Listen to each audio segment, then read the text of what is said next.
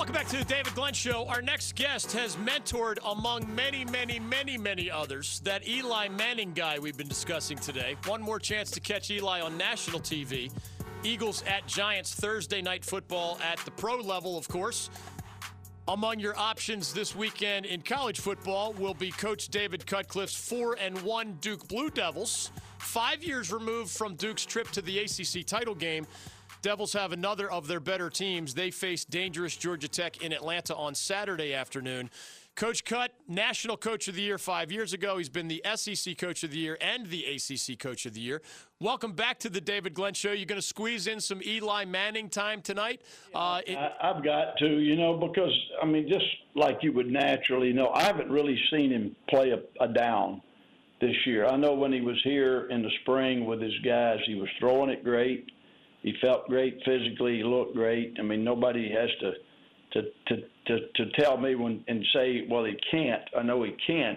A lot of times, obviously, you are in a system, circumstance. Kind of hate that the guy's literally gone through about five different kinds of systems. Not not just a little bit different, yeah. a lot different. So I think that takes its toll a little bit. I'd never make excuses for him, but he knows when he can play and when he can't play.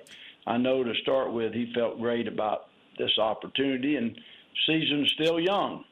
You might have just answered my next question, but I'll ask it anyway. Maybe you have more to add. He's get for a two-time Super Bowl MVP. He gets a lot of criticism. He's 37 years old, and the way the argument goes nowadays, coach, is for a while he might not have had a supporting cast that was very good, but now he has Saquon Barkley at running back. He has Nate Solder at left tackle. He has Odell Beckham Jr. and other wide receiver draft pick. He has a tight end in Evan Engram. So they have helped him with a supporting cast.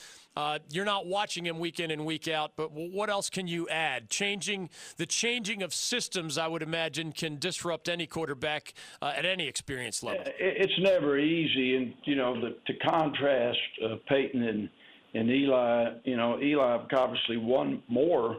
You know, uh, initially Super Bowl, Peyton got two out of three, I guess, right? Yep. Uh, but it's a um, Peyton's so different. The the time within Indy, he basically took a lot of our system, the protection system. He dominated it, ran it. Um, that's why he looked like he did.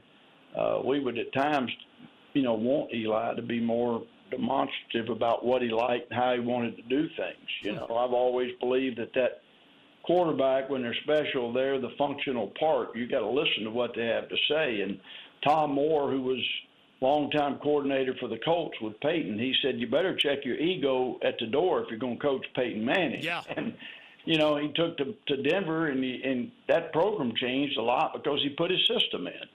So it's it's hard, and and it's not terminology; it's timing, it's mechanism, and um, but Eli is certainly a great player, has been a great player. I hope he can can find it again. Uh, but it does take not just a supporting cast, but a team.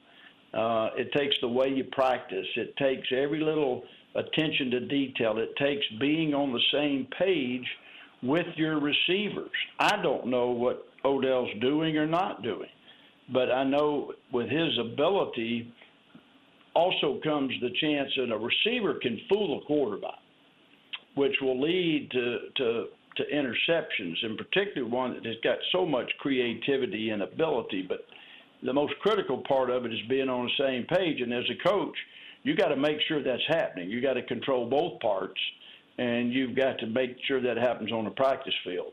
Do so, yeah, go ahead. complex. I, I, know that's long, but you you hit something that's obviously pretty passionate for me because I love the guy. No doubt about it. Coach Cut is joining us. Follow him on Twitter at David Cutcliffe. His Blue Devils not only four and one as they head to Georgia Tech to deal with that triple option, they have one of the more impressive non-conference resumes in the entire country. They went to the Big Ten and beat Northwestern on the Wildcats field. They went to the Big 12 and beat Baylor on the Bears field.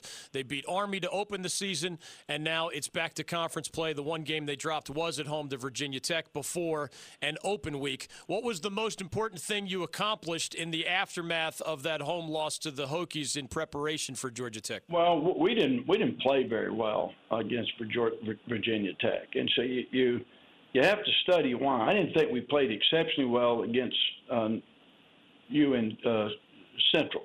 Yeah, NC so Central. NC Central. So it's um, it is you, you go back and the first thing I did, I asked our coaches to give me a report and, and don't self scout uh, players or or anything like that. I want us all to self scout ourselves.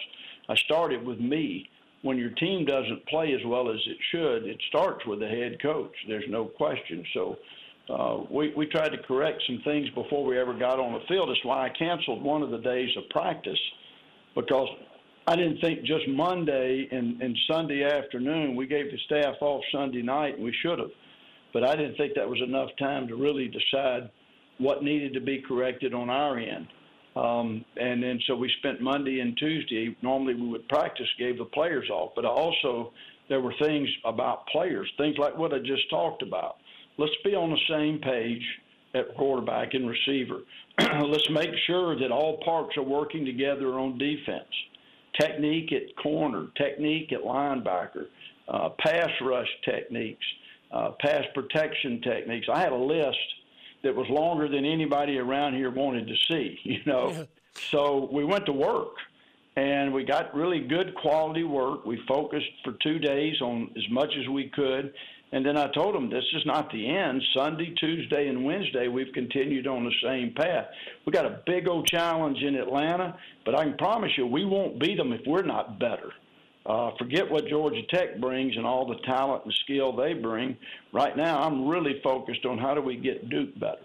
Four and one Duke at Georgia Tech on Saturday. David Cutcliffe is joining us. Coach, we saw a really well done feature by Nicole Auerbach of The Athletic uh, I don't know how, how much of your media you see, but one of your answers to her question reminded me that after 11 years of appearances on our statewide show, there aren't many questions left that we have not asked you, I don't think.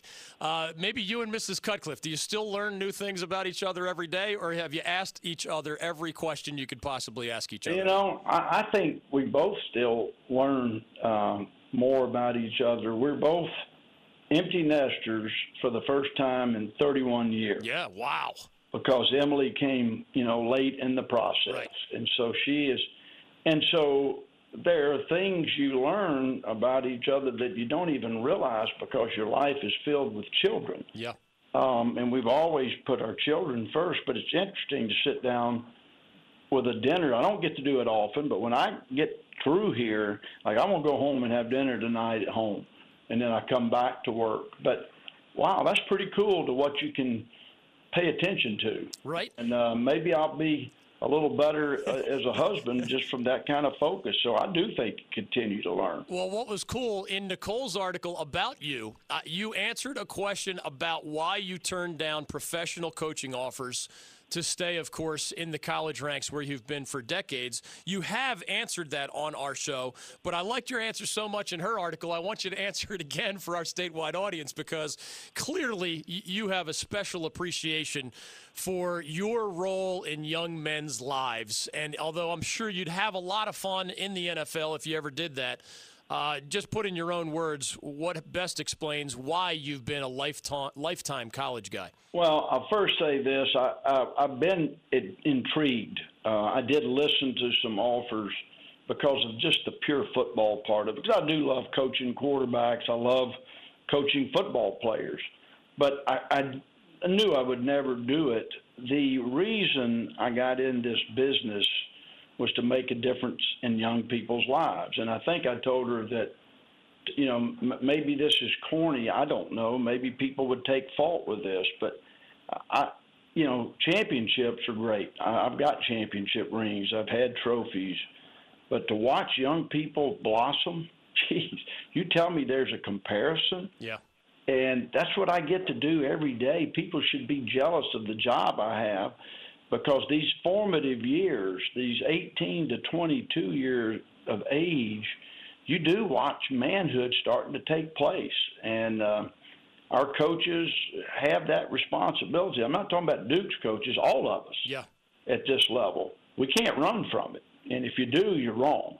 you'll be held accountable at some place at some time if if you do run from it. That may be a different answer than I'm than I exactly gave her. I don't recall Yeah. what I said, but that's something similar. I know. Well, you know, even if corny is one of the adjectives, you know, meaningful, worthwhile, there's a lot of other adjectives that, even if they're next to the word corny, uh, I think it's still worth celebrating. As we let you go and as you head to Atlanta to face Georgia Tech, uh, I feel like I understand your football team fairly well. I don't understand the team you're about to face. I mean, sometimes they're putting up 66 points, and against Pitt, they couldn't even get to 20 points. Um, Paul Johnson has the wishbone. You're actually an offensive guru in your own right, who I'm sure at some point contemplated what style of offense you wanted at Tennessee or Mississippi or now at Duke. Uh, what are your general thoughts from one offensive genius to another about the unique challenges that you and your Devils will be dealing with as you face whatever your favorite phrase is triple option, wishbone, and whatever Paul Johnson has at Georgia Tech? Well, you know, I have a, a wishbone background, so I understand the offense. Um, I think what Paul has done, and the reason you've seen that they got good players, so they're they're experienced up front. They come off the football, and that's the first challenge. They come off the ball different than anybody else you're going to play. They're lower. Uh, I mean, it's it's a lot of defensive linemen don't like playing against this offense. Yeah. You've got to develop a mentality. That's number one. Number two is it is a sideline to sideline, but it's got to be played defensively just like it's run, inside out. You got to stop the fullback first. Uh, their first and third leading rushers on their team are both quarterbacks. That's not unusual for a, a really good triple option attack. Uh, it's very difficult to stop a fullback and stop the quarterback. That's why the quarterbacks are going to lead in rushing. There are certain wishbone teams that the top three rushers are going to be fullbacks.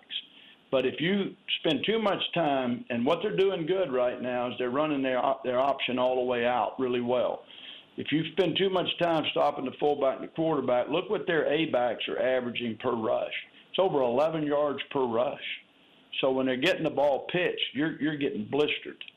So it's uh it's a good play action um, offense, and it's a good offense to use the entire field, and that's why it's effective. And he knows how to teach it uh, better than anybody I've been around. Just put it that way. I mean, he's the best in the business at running that offense.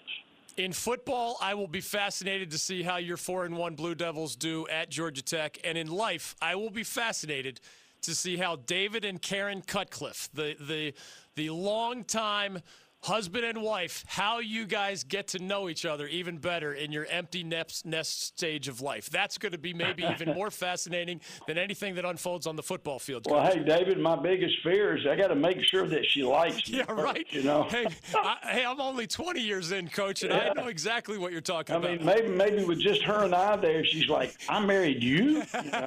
Who knows? Good luck against the Yellow Jackets, and thanks for the time. All right, take care. Hey, there are some famous stories about the couple that goes through raising children and maybe building a business, or maybe you're both working, or maybe only one of you is working and the other is raising the children. And then, of course, you're interacting for 20 years or whatever the length is. And then I remember former NC State coach Tom O'Brien, you know, all guys have these punchlines and they're saying it somewhat tongue in cheek. But he said that when he had retired from coaching, he spent less than a week with his wife at their retirement home at the beach. And she said to him, less than seven days into their retirement together, Hey, Tom, you got to find something else to do, man. It's just, this is, I love you, and I've been married to you for a long time, and we've raised a wonderful family. But now that it's just the two of us, and you're not game planning, and you're not recruiting, and you don't have these responsibilities where you leave the house every day, uh, no, it's just not going to work. You, you got to find something else to do. That's as Coach O'Brien told the story. There are many like it. I don't think Coach Cut and Karen will have any large obstacles to overcome, but one more thing to watch as the Blue Devils try to build on their 4 and 1 record on the field and as the Cutcliffe couple goes into empty nest syndrome.